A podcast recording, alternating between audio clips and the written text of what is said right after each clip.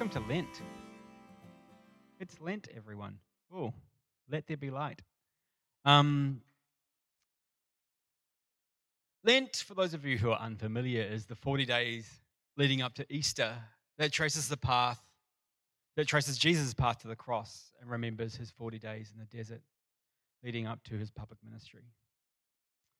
It's a time to prepare ourselves for Easter and all that it brings, a time for reflection and fasting, for letting go of things to give our full attention to the parts of life which involve sacrifice, loss, grief, and disappointment. Lent is the time that we pay attention to the shadow side of life, an opportunity to prepare ourselves for when life isn't a cakewalk, or when faithfulness costs us something, really costs us something. Lent is one of those seasons that our community finds far easier than Advent. Our three enthusiasts left last year, so it's just us now. For this Lenten season, we want to sit with the story of Jesus' temptation in the desert and explore the ways in which he lived out of that in the years to come. In particular, we're going to look at the idea of false paths, ways of living and being, which on the surface appear good, but ultimately cause us to sacrifice authenticity and wholeness. So we're going to call this series, this little mini-series leading up to Lent, Finding Our Way Home. Yeah, false paths and authentic lives. Because there's one thing we really seek here is to live with a sense of authenticity and honesty, not pretending that things are some other way than the way they really are, and having a listening ear to where the Spirit might be calling us in the everyday. 40 is a significant number to the Hebrews. They spent 40 years in the wilderness before reaching the promised land. Moses fasted for 40 days before receiving the Ten Commandments, and, well, some commandments, and then breaking them, and then receiving some other commandments. I saw a petition recently from someone in the States to put up the Ten Commandments outside all the courthouses, because the commandments, you know how in the States they've got the Ten Commandments outside courthouses and stuff. Well, they're actually not the Ten Commandments. They're the commandments that God first gave that got broken, and then he gave the ones called the Ten Commandments, which are don't boil a goat in its mother's milk and things like this. So I think that'd be much better. 40 is symbolic of preparation, not just for great loss, but also for great success. Without preparation, either of these things can lead us to destructive ways of being. Success, triumph, and tragedy all bring something out of us. If you were here a few weeks ago when we were talking, when Rod ruined a TV show called The Cry, talking about living in a way that builds an ark, that prepares us for moments when life comes at us in unexpected ways. Developing maturity, discerning what kind of people God is inviting us to be, and listening to how that shapes the story of our lives.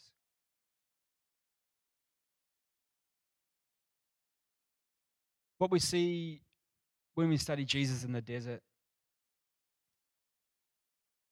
what we see in these preparation stories in the Hebrew Scriptures, is that what matters is not so much whether we win or lose, but how we win and lose.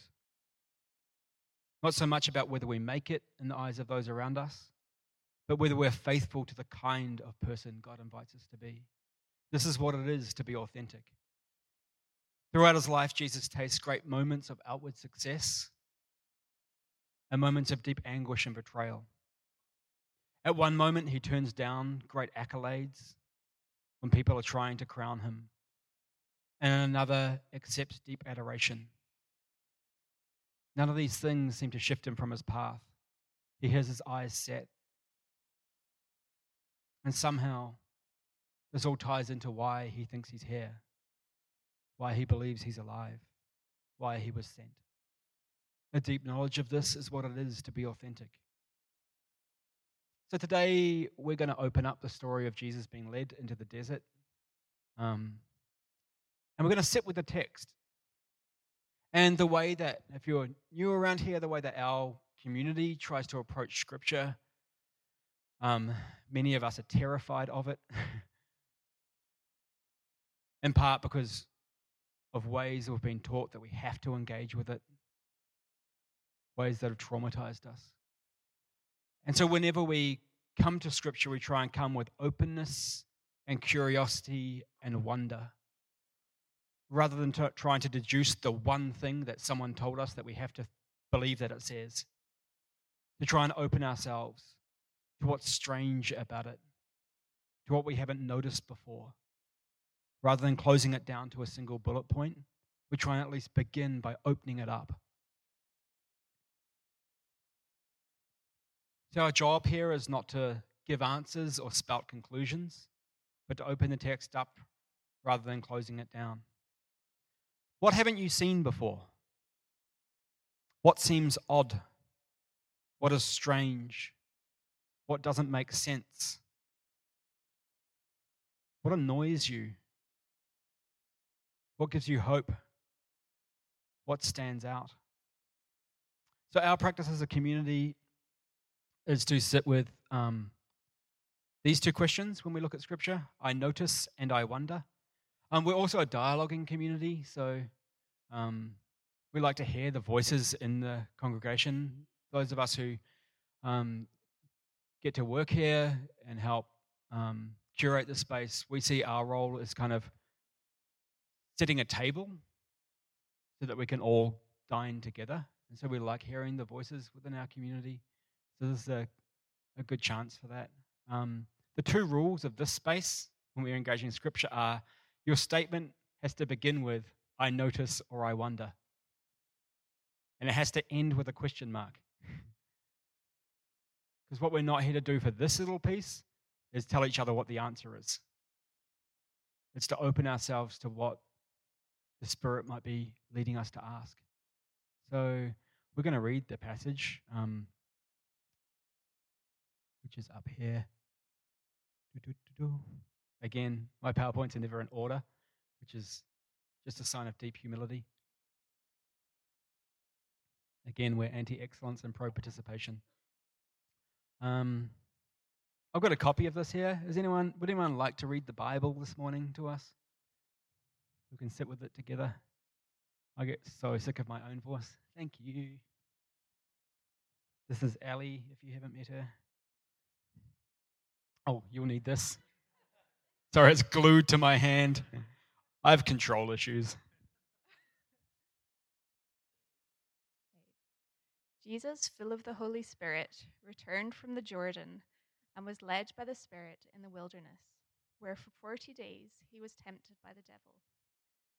He ate nothing at all during those days, and when they were over, he was famished. The devil said to him, "If you are the Son of God, command this stone to become a loaf of bread." Jesus answered him, "It is written, one does not live by bread alone." Then the devil led him up and showed him in an instant all the kingdoms of the world. And the devil said to him, "To you I will give their glory and all this authority, for it has been given over to me, and I give it to anyone I please. If you then will worship me, it will all be yours." Jesus answered him, "It is written, worship the Lord your God and serve him only." Then the devil took him to Jerusalem and placed him on the pinnacle of the temple, saying to him, "If you are the Son of God, throw yourself down from here, for it is written, he will command his angels concerning you to protect you. And on their hands they will bear you up, so that you will not dash your foot against a stone." Jesus answered him, "It is said, do not put the Lord your God to the test." When the devil had finished every test, he departed from him until an opportune time.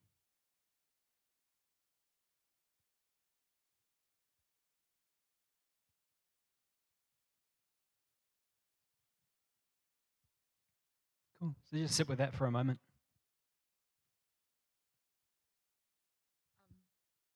when I read this, I noticed that in every day in my life, I come across temptations and things that I think, whoops, I shouldn't have said that. And I wonder if I could just, before I do anything, just take a few moments and maybe even just pray about it, that I wonder whether I can really combat those temptations in my daily life.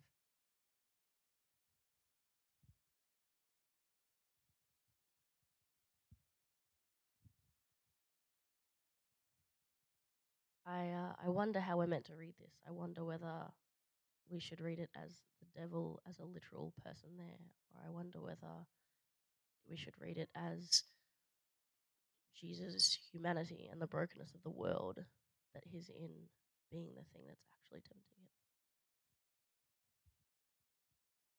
I wonder if it's just like a great example of like proof texting versus proof texting. And also I wonder, it says for 40 days he was tempted by the devil. And I wonder like whether this is the only temptations or there's some like really interesting ones we're not hearing.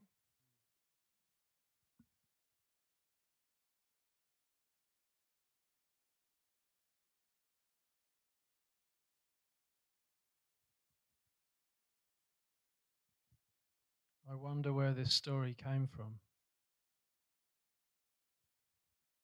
Mm.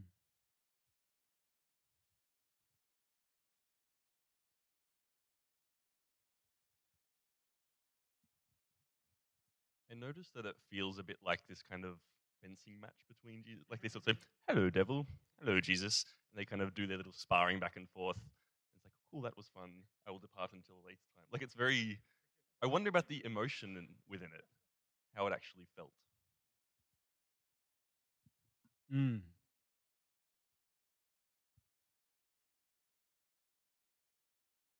Yeah, it feels quite formulaic, doesn't it? Like there's a whole depth. Yeah, there's a whole depth of emotional engagement. I mean, like the closest we get is famished. Like I notice how Jesus' body is brought up in here. And many of us have kind of been trained to see Jesus kind of floating 2 feet off the earth. I like Trip Fuller's observation of Jesus as the God of nocturnal emissions.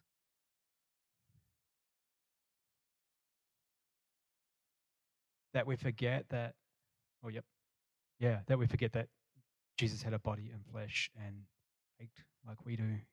Mm. Which way am I going? This way. I noticed that the first two kind of trials, later on, Jesus does, create bread with the feeding of the 5,000, and that, he is praised by everyone after his death. But I wonder what the significance is that he is thrown down, near the temple towards the end of his life on earth. I find that interesting. Mm. I wonder how Luke came to hear about this story. Did Jesus tell him? Was he actually there? And we don't actually see it written, but I'm guessing that's never how it's presented. Just how did he tell the story, or how did he hear about the story? And I wonder how Jesus told it, if he did. Yeah. I just wonder why the Holy Spirit, or if Jesus is filled with the Holy Spirit, why he would lead him into the wilderness to be tempted. I find that a bit frightening. Question mark. Never follow a pigeon anywhere.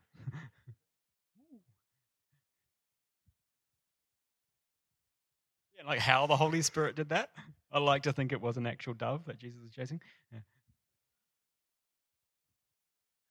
The third one in particular stood out for me because there is that kind of school of thought that if you just have the right kind of faith, then nothing bad will happen to you. But we all know that's not true. Bad things happen to good people all the time. And Jesus' answer is like, don't test, which is such a mystifying and strange way to respond to that kind of idea, because people aren't general. People don't have this faith, and they're not crying out for protection as a way of like testing God. They're doing it because they genuinely want to have a life that's safe and secure. Yeah, I don't know. It's weird. And don't test which God? Like is Jesus saying that because don't test Zeus, the god who's all-powerful, because he might choose to just like not save you, or don't test that kind of strength because God may not have it. Are you trying to get more points than everyone else? It's okay. You are winning, so it's fine. On the note about the testing, I noticed that Jesus says don't test God, but then when you look to the Old Testament, you see things where it is people putting things out, like the fleece, testing whether it is God, and that's not seen as a bad thing. It's kind of seen as a confirmation. Yeah. You're trying to tell me the Bible is in a seamless garment? Okay. Is that enough noticing or wondering, or do we have any dregs? I mean, pearls? Oh, yes. I noticed that it says the devil led him and took him, and I just wonder why Jesus actually followed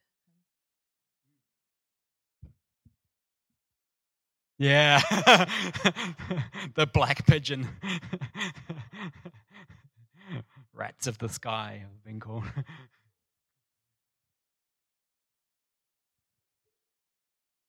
Sorry if you are a pigeon lover. I quite like pigeons.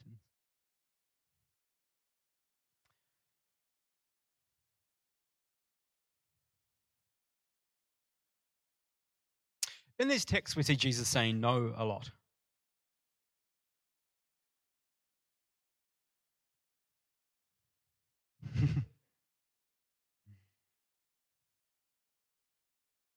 But they're not just no's. They're also yeses. Yes to another way of being. Yes to a different path. One of the things we want to kind of sit with in this series is the idea that this one, saying no to false paths, is saying yes to authentic ones. Now, knowing the difference is the trick, right? But it's not just about a life of negativity. It's not just a life of saying no. It's a life of preparing yourself to be able to say yes to things that bring flourishing. What we get here is a glimpse of the suggestion that it's not just the end goal or destination that matters, but it's how you get there and when. Because how you get there transforms you. It shapes the way you deal with success and failure along the way, where you source joy and meaning. Throughout Jesus' life, we see people clamoring to force their hopes and agendas on Jesus, to persuade him to step up, to lash out, to seize control, to avoid danger. Yet at great personal cost, Jesus resists, sometimes angrily, sometimes pleading, often pushed to the edges of his humanity. We see a man clinging to a way of being that runs deep in his bones. During this series, we're going to hopefully explore what false paths and authentic lives might look like for us. This will involve exploring the well-worn paths of our culture and trying to discern whether they lead to life and flourishing. We're going to sit with a few questions which are somewhere in here. There you go. Look at that. Sequential. What are some false paths that we as people have gone down? What are some paths that we've dreamed of traveling down but never have? How have we learned what false paths look like? Where have we clung to authenticity, even at great cost? In hindsight, does it seem worth it? Just a reminder from last week that this series is not about walking a tightrope where if you choose the wrong flavor of milkshake, you fall to your doom. You should always choose rum, by the way. as it is said in Scripture. This is not about the harsh gaze of the divine accountant God, waiting for us to take a false step so he can write us off. We're dealing with Jesus, not Zeus. Instead, it's about our Heavenly Mother, our lavish Father, inviting us towards authenticity and wholeness. Grace is a landscape, not a path. And there are many paths we can go down and stay within the realm of grace. It's not just about false steps, but about ways of being which take us toward or away from the kind of love that Jesus invites us into. I'm going to get Warwick to read the poem that he's prepared earlier. It's a poem by Robert Frost called The Road Not Taken. And as we do, we're just going to sit for a moment afterwards to ask the questions, what does an authentic life look like for you? What false paths keep reappearing? This is something you might have sat with and wrestled with for a long time, or these may be brand new questions for you. So again, this is not a test, it's an invitation, and we'll be sitting with it for another few weeks yet. So even for those of us who are exceedingly slow, we'll have time to catch up.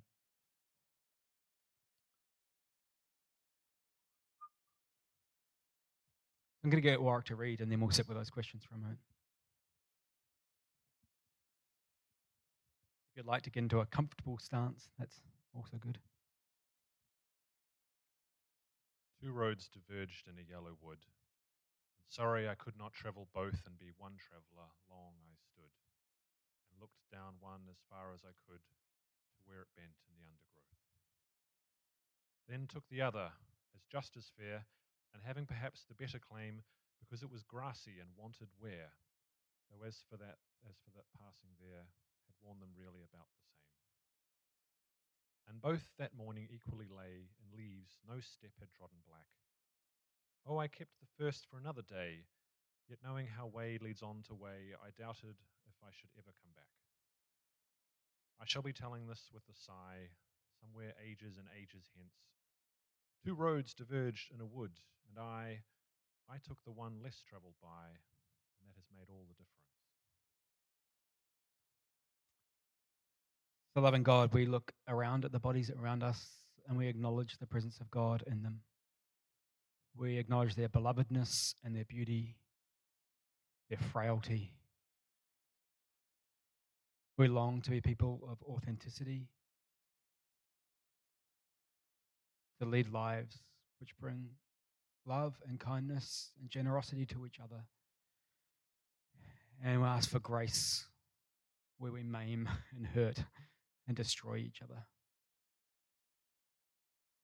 God, be with us. We thank you for your life and your death, and Spirit for your resurrection. Let's eat and drink.